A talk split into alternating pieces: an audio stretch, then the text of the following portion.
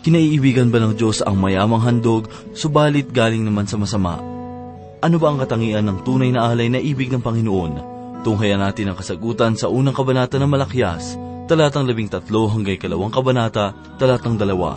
At ito po ang mensaheng ating pagbubulay-bulahin sa oras na ito, dito lamang po sa ating programa, Ang Paglalakbay.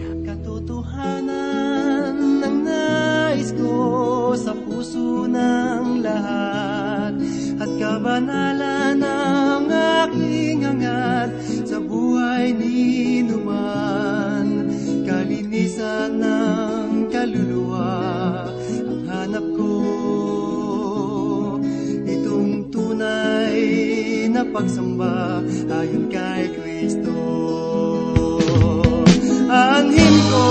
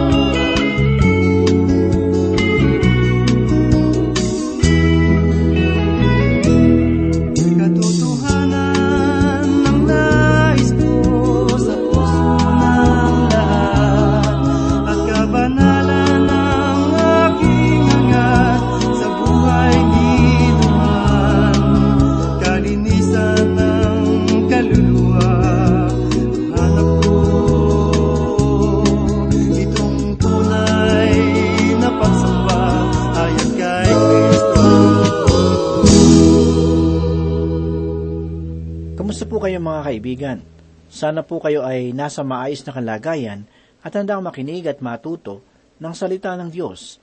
Ako po si Pastor Dan Abangco, ang inyong tagapanguna. Tayo po ay mag-aral ng salita ng Panginoon. Si Edward Gibbon ay isang dalubhasang manunulat na gumawa ng masusing pagsasaliksik tungkol sa mga pangunahing dahilan kung bakit ang imperyo ng Roma ay bumagsak. Ang unang dahilan ay may kinalaman sa mabilis na pagtaas ng antas ng hiwalayan na mag-asawa. Sa madaling salita, ang mahalagang karangalan at kabanalan sa loob ng tahanan na siyang saligan ng lipunan ay nawalang halaga.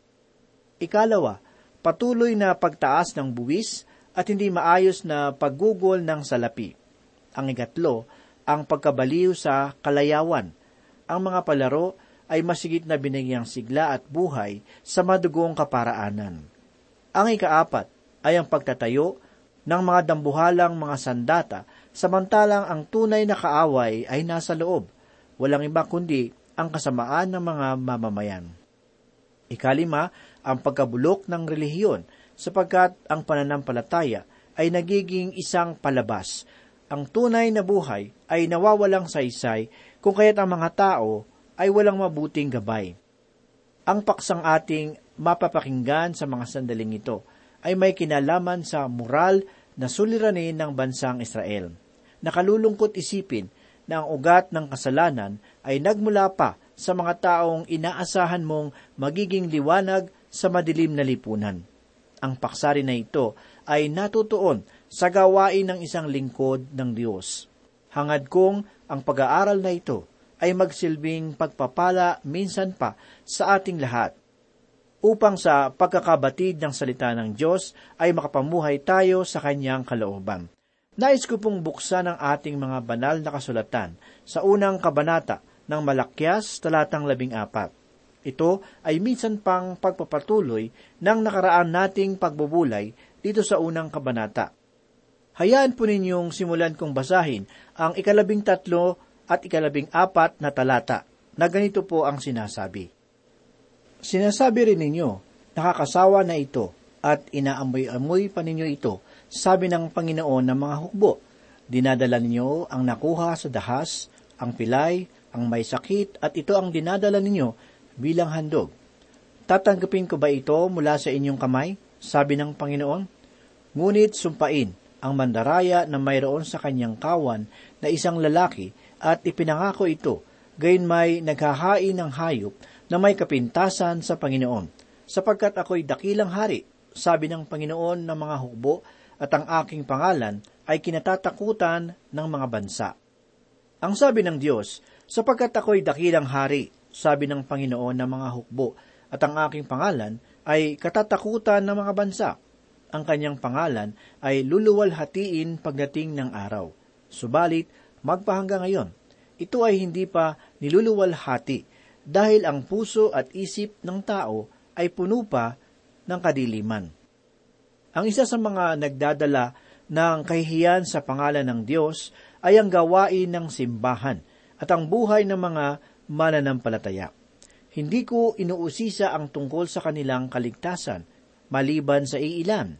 Kung inyong papansinin, hindi kailanman tinawag ng Diyos ang kanyang mga anak na mapagkunwari.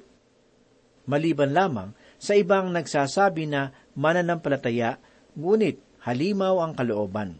Kung ating matatandaan, ang salitang mapagkunwari ay ginamit ng Panginoon noong kanyang kinakausap ang mga pareseo sa kanyang panahon. Hayagan na siya ay nagsasabi ng mga mabibigat na salita laban sa kanila. Sila ay kanyang tinawag na mga pinaputing mga libingan. Ito ay nakakahiyang pangalan para sa mga taong ito, ngunit ito ang tawag niya sa kanila. At sila ay kanyang hinahalin tulad sa isang tapayan na magandang tingnan sa labas, subalit sa loob ay hindi nahuhugasan at puno ng mga nabubulok. At katulad nila, ang mga tao sa panahon ni Malakyas, sila ay sumasa ilalim sa ritual ng relihiyon, ngunit walang pagsasabuhay ng kapangyarihan nito. Ilagay natin ito sa ating pananalita ngayon. Ano ang mayroon ka? Relihiyon o si Kristo? Isinusuot mo ba ang iyong pagiging mananampalataya na tulad ng isang damit na maaari mong tanggalin anumang oras na gustuhin mo? O ito ba ay iyong hinuhubad sa iyong paglabas ng simbahan? Marahil ay iyong naipapakita na ikaw ay mayroong maraming nalalaman tungkol sa banal na kasulatan at nakapagbibigay ng magagaling na mga payo. Ngunit, gaano makatotohanan si Kristo sa buhay mo? Ang unang bagay na ginawa ng Israel ay ang maghandog ng mga hayop na may kapintasan. At ngayon ay kanilang sinasabing nakakasawa na ang mga ito. Ang sabi nila, itong lahat na pagsambang kay tagal ay nakakayamot at ang pag-aaral ng salita ng Diyos sa katunayan ay nakakabagot. Ngayon, sa ating panahon, mayroong malaking pagpapahalaga sa relihiyon, subalit maliit lamang sa pagkamananampalataya, sapagkat marami sa atin ang nilalaro lamang ang pagsamba. Marami ang mapagkunwari sa loob ng simbahan. Ang kamay ay nakataas at umaawit ng papuri, ngunit ang puso at isip ay nagpapasikat. Bilang manggagawa ng Panginoon, mayroong tatlong malalaking kasalanan na maaaring makamit. Ang pinakaunang kasalanan ay ang katamaran. Ang dahilan kung bakit tayo ay kulang ng mga magagaling na mga mangangaral ngayon ay dahil sa ito ay nangangailangan ng pag-aaral. Ang simbahan na mayroong mangangaral at ibig guguli ng kanyang oras sa pag-aaral ay dapat nabigyan ng kalayaan. Kinakailangan niya ang mga oras na iyon at nararapat lamang na siya ay mag-aral ng mabuti kung siya ay nais maging isang mangangaral. Hindi maaari ang maging tamad at asahan na siya ay magiging isang tunay na tagapagturo ng salita ng Diyos. Ang katamaran ay isang malaking kasalanan at sa aking palagay, ito ay hindi papalampasin ng Panginoon. Marami na sa atin ang mayroong paniniwala na sila ay magiging isang magaling na mangangaral sa pamamagitan lamang ng pagtuturo ng banal na Espiritu ng Diyos sa kanila. Mga kaibigan, ang Espiritu ng Diyos ay wala pang naturuan na isang tamad na mangangaral. Ang espiritual na pagsamba ay nakakasawa para sa mga taga-Israel sapagkat hindi nila iniibig ang salita ng Diyos. Kaibigan, kinakailangan ang iyong pag-ibig sa salita ng Diyos. Una mong ibigin ang salita ng Diyos bago mo ito maunawaan. Hindi nagtuturo ang Espiritu ng Diyos sa tamad ng mangangaral. Ang ikalawang malaking kasalanan ay ang matayog na ambisyon. Ito ay naihahayag sa iba't ibang paraan. Ito ay uri ng pagkagahaman sa kasikatan, nais maging isang bantog na mangangaral, at hinahangad mangaral sa harap ng makapal na bilang ng mga tao. Ako ay naniniwala na ang mga magagaling na mga mangangaral ngayon ay hindi matatagpuan sa malalaking simbahan. At sila ay hindi kalimitang nagkakaroon ng maraming tagapakinig. Marami ang mga mangangaral na ninanais maging magaling at makapaglingkod sa isang malaking iglesia. Ngunit ang hangarin na ito ay hindi tama, sapagkat ang puso ay naghahangad ng katanyagan. Ngayon, ang ikatlong malaking kasalanan ay ang pagiging walang kabuhay-buhay o nakapapagod pakinggan.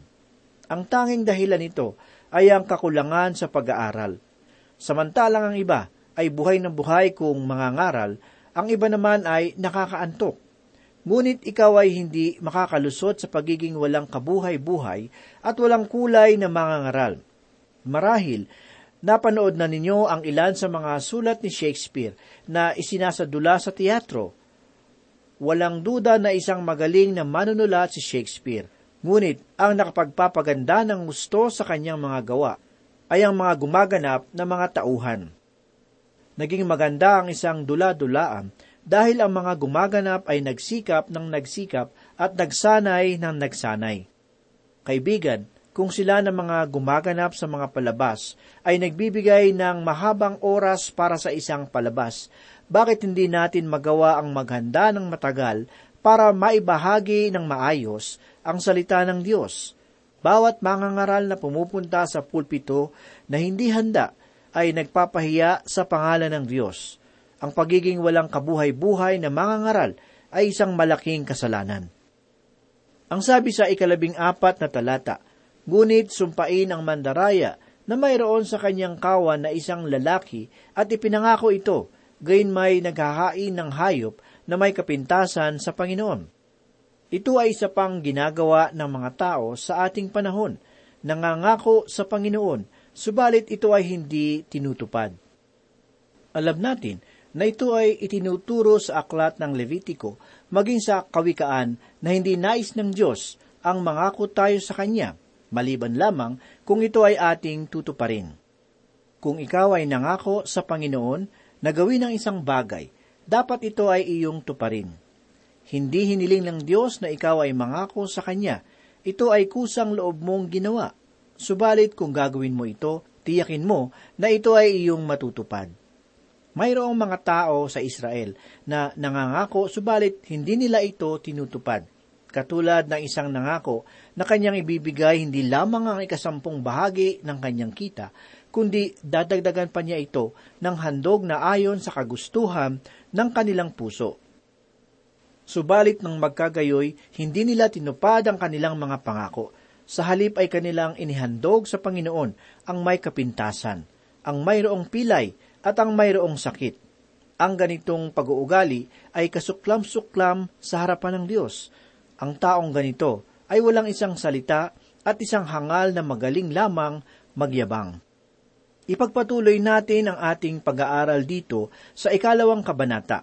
Dito po natin makikita ang pagsaway ng mga pari dahil sa kanilang kalapastanganan. Kasama na rin ang mga tao dahilan sa kanilang maling pakikipagkapwa. Dito sa ikalawang kabanata ay tutungo tayo sa ibang bahagi.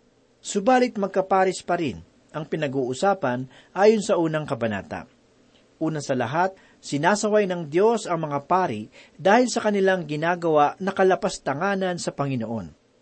Ang mga tao na ito ay laban sa templo, sapagkat sa halip na paglingkuran nila ang Diyos, kinakalaban nila ang Panginoon.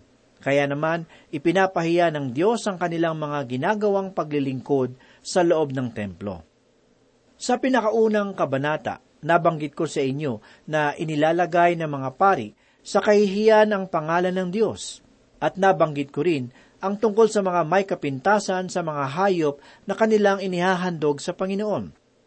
Ang kanilang pagkakasala ay dahil sa sila ay nagbibigay ng walang halaga na handog sa Diyos at hindi nila ibinibigay ang nararapat. Ngunit ang Diyos ang nagbigay ng panahon kung saan tuwiran niyang sinabi sa Israel at sa mga Levita na nakawan ba ng tao ang Diyos? Subalit ang binibigyang diin sa katanungan na ito ay hindi ang halaga ng handog, kundi ang katangian ng handog na iniaalay sa dambana. Ating matatagpuan sa aklat ng Levitiko ang tungkol sa limang uri ng mga mahalagang handog at ang bawat isa nito ay naglalarawan kay Kristo. Inilalarawan ng bawat handog si Yesu Kristo na darating at siya ay banal, walang bahid dungis, at malayo sa mga makasalanan. Kaibigan, ang ating Panginoon ay puspos ng biyaya. Ngunit, siya ay dapat naharapin ng may paggalang. Ang ating Diyos ay Panginoon na kagalang-galang. Ito ay nangangahulugan na hahatulan niya ang kasalanan sa kasalukuyan at sa hinaharap. Ang Diyos ay dapat igalang at dapat sambahin sa Espiritu at sa katotohanan. Nalulungkot akong pagmasdan na ang ating mga simbahan ngayon ay wala nang naihahandog na dalisay na pagsamba sa ating Diyos. Ang ating pagkakamali, sangayon sa aking nakikita, ay ang ating labis na pagtuon sa papuri ng tao kaysa sa pagkilala ng Panginoon. At dahil sa ang lahat ng mga mananampalataya ay mga saserdote para sa Diyos, ang propesiya na ito ni Malakyas ay mayroong tuwirang kabuluhan para sa atin. At sa unang kabanata talatang anim ng Malakyas, ipinakita sa atin ng Panginoon na kanyang kinakausap ang mga pari at itinutuwid ang kanilang mga pagkakamali. At sa unang kabanata, talatang anim ng Malakyas, ipinakita sa atin ng Panginoon na kanyang kinakausap ang mga pari at itinutuwid ang kanilang mga pagkakamali dahilan sa kanilang mga kalapastanganan. At dito sa unang talata ng ikalawang kabanata ay ipinagpatuloy ng Diyos ang kanyang sinasabi. Ang sabi ng Panginoon, Ngayon, o kayong mga pari, ang utos na ito ay para sa inyo. Muli, malinaw nating makikita na ang Diyos ay patuloy pa ring nangungusap sa mga pari. Pakinggan natin ang ikalawang talata. Kung hindi kayo makikinig at kung hindi niyo ilalagak sa inyong puso na bigyang kaluwalhatian ng aking pangalan, sabi ng Panginoon ng mga hukbo, Ipadadala ko sa inyo ang sumpa at aking susumpain ang mga pagpapala ninyo. Sa katunayan, akin na silang isinumpa sapagkat hindi ninyo inilagak sa inyong puso. Ibig sabihin, hindi makatotohanan ang pagtupad ng mga pari sa kanilang mga tungkulin. Ito ang dahilan kung bakit ang hatol ng Diyos laban sa kanila ay higit na mas mabigat kaysa sa bayan. Sapagkat sila na tagapaghatid ng liwanag ang siya pang gumawa ng kadiliman. Hindi nila isinaalang-alang ang mga handog na kanilang iniaalay sa Panginoon. Ang banal na kasulatan na sa kanila ay ipinagkatiwala ng Diyos ay winalang kabuluhan nila. Hindi nila ito itinuro ng tapat sa bayan. Kaibigan, sa totoo lang, masiibigin ko pang maging isang kriminal kaysa sa isang pastor, pare o ministro na tumatayo sa pulpito ngunit nabubulok naman ang kalooban. Hindi ibig ng Panginoon ang pagkukunwari. Ang nais ng Diyos ay katapatan at katwiran. Kaibigan, ang kasamaan ay laging may kaakibat na kapahamakan. Maaring ang kasalukuyang kalagayan nito ay nararanasan na may kasaganahan at pagdiriwang, subalit dapat pa rin nating maunawaan na mayroong wakas na magbibigay katarungan laban sa kanyang mga ginawa. Ang kasamaan ay likas sa tao. Ito ay madali niyang naisa sa katuparan sapagkat siya ay isang makasalanan. Mahalagang malaman natin na ang ating makasalanang kalagayan dahil sa kalikasan na ating tinataglay. Tayo ay namumunga ng masama sapagkat ang ating espiritual na kalagayan sa harapan ng Diyos ay makasalanan. Ang kasalanan ay kinakailangang bayaran sa pamamagitan ng kamatayan. Ang kamatayang ito ay hindi lamang sa katawan kundi sa espiritu. Ito ang uri ng kamatayang maglalagay sa buhay ng isang tao ng labis na kalungkutan, takot, kahirapan, pananangis at kawalan. Subalit, ang espiritual na suliranin na ito ay binigyang katugunan ni Kristo Jesus sa pamamagitan ng kanyang kamatayan. Sapagkat sa halip na ikaw at ako ang siyang dumanas ng matinding pasakit sa krus ng Kalbaryo, binata niya ang ating mga kasalanan sapagkat tayo ay kanyang iniibig. Kaibigan, tumugon ka na ba sa pag-ibig na ito? Pakinggan mo ang sinasabi ni Apostol Pablo sa ikalabing limang kabanata ng unang Korinto, talatang tatlo at apat. Sapagkat ibinigay ko sa inyo, una sa lahat, ang akin ding tinanggap, na si Kristo ay namatay para sa ating mga kasalanan. Ayon sa mga kasulatan, at siya ay inilibing at muling nabuhay ng ikatlong araw ayon sa mga kasulatan. Kaibigan, hindi ko magagawang magpasya para sa iyo, subalit ipinakikiusap kong suriin mo ang iyong buhay. Sino si Kristo sa iyo? Sino ang nagpapatakbo ng iyong buhay? Kaibigan, darating ang panahon na magiging huli na ang lahat kung tayo ay magwawalang bahala. Kaibigan, ang oras ng kaligtasan ay ngayon. Lahat ng mga pag-uugaling mula sa pita ng laman ay kalaban ng Espiritu ng Diyos. Ito ang dahilan kung bakit mahalagang ang bawat ipinanganak ng Diyos ay dapat ring lumakad sa kanyang Espiritu. Basahin po natin ang pahayag na sinabi ni Apostol Pablo sa ikalimang kabanata ng Galatia, talatang labing anim hanggang dalawampu at isa. Subalit sinasabi ko, lumakad kayo ayon sa Espiritu, at huwag ninyong bigyang kasiyahan ang mga pagnanasa ng laman, sapagkat ang laman ay nagnanasa laban sa Espiritu, at ang Espiritu ay laban sa laman, sapagkat ang mga ito ay laban sa isa't isa, upang hindi ninyo magawa ang mga bagay na nais ninyong gawin. Subalit kung kayo'y pinapatnubayan ng Espiritu, kayo ay wala sa ilalim ng kautusan. Ngayon ay hayag ang mga gawa ng laman.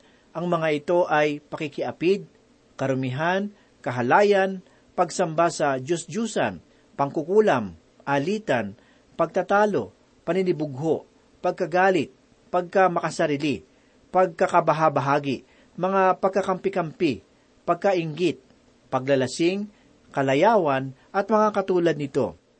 Binabalaan ko kayo, gaya ng aking pagbabala noong una sa inyo, na ang mga gumagawa ng gayong mga bagay ay hindi magmamana ng kaharian ng Diyos.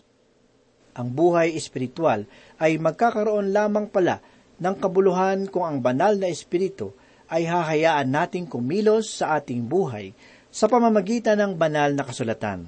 Ang pahayag na ito ni Apostol Pablo ay isang hamon para sa atin. Dapat tayong magpasya kung ano ang gagawin natin sa ating buhay pananampalataya. Kaibigan, kung ang sanlibutan, kayamanan, at sarili pa rin ang nagahari sa ating mga buhay, mahalagang suriin mo ang iyong sarili. Kaibigan, kung ikaw ay isang mananampalataya ng Panginoong Hesus, sino si Heso Kristo sa iyong buhay? Ano ang kapangyarihan ng kanyang kamatayan at muling pagkabuhay para sa iyo? Ang ibang pagkasimulang muli sa Espiritu ng Diyos ay karanasan lamang o isang pagbabago. Sinabi ni Apostol Juan na ang taong ipinanganak ng Diyos ay hindi na nagpapatuloy sa pagkakasala. Bakit hindi mo ibigay ang lahat ng laman ng iyong isip at puso sa Panginoon? Kung ikaw man ay nag-aalala dahil sa mga iyong mga pangangailangan ng dulot ng kahirapan, bakit hindi ka umiyak sa Diyos? Ibuhos mo sa Panginoon ang laman ng iyong puso. Lumapit ka sa Kanya, ikaw na napapagal at nabibigatan sa iyong mga pasanin at saloobin. Ang Diyos ay laging naririyan para sa iyo. Nasa Kanya ang iyong kapayapaan, kagalakan at kalakasan. Mahal na mahal ka ng Panginoon. Ang kamatayan ni Kristo Jesus ay dakilang katibayan na iniibig ka ng Diyos. Hanapin mo sa Panginoon ang iyong pag-asa at pagbabago, sapagkat Siya ang iyong tagapagligtas at makapangyarihang Diyos. Manalangin po tayo. Muli po kami nagpupuri Panginoon sa iyong mga salita. Muli ito po ay tumimo sa aming mga puso. Marami pong salamat Panginoon sa iyong ginawa doon sa krus ng Kalbaryo. Tulungan mo po kami Panginoon na mamuhay ng naaayon sa iyong kalooban. At gawin mo po kaming buhay na patotoo sa aming kapwa. Ito po ang aming samot dalangin sa pangalan ni Jesus. Amen. Di ko ang katanyagan Kung ikaw naman sa piling ko'y mawawalay Mas nanaisin ko ang kapiling ka sa buhay Kahit ako'y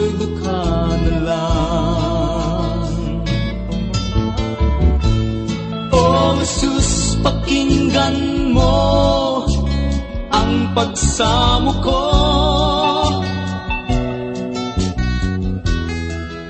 Pag-ingatan mo ang landas kong patungo sa'yo.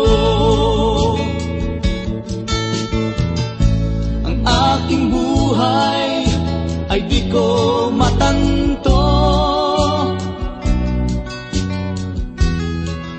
Pag-ingatan mo ako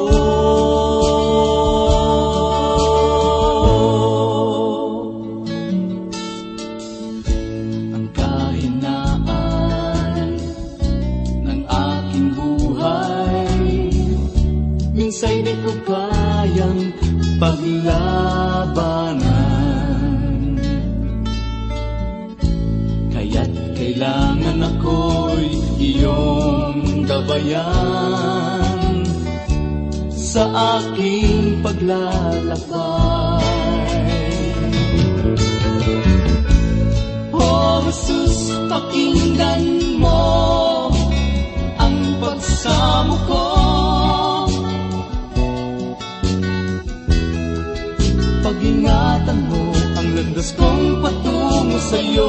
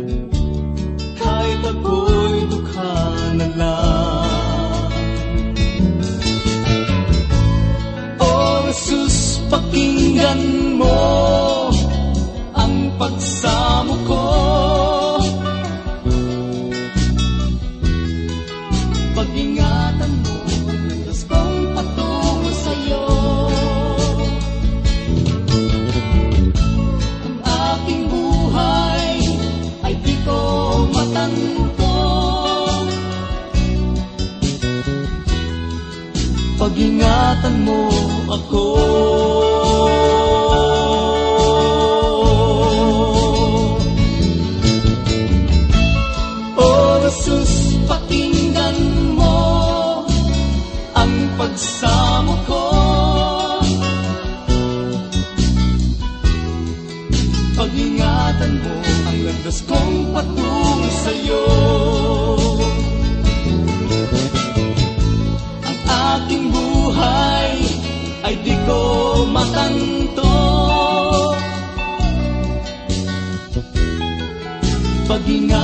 pag-ingatan mo ako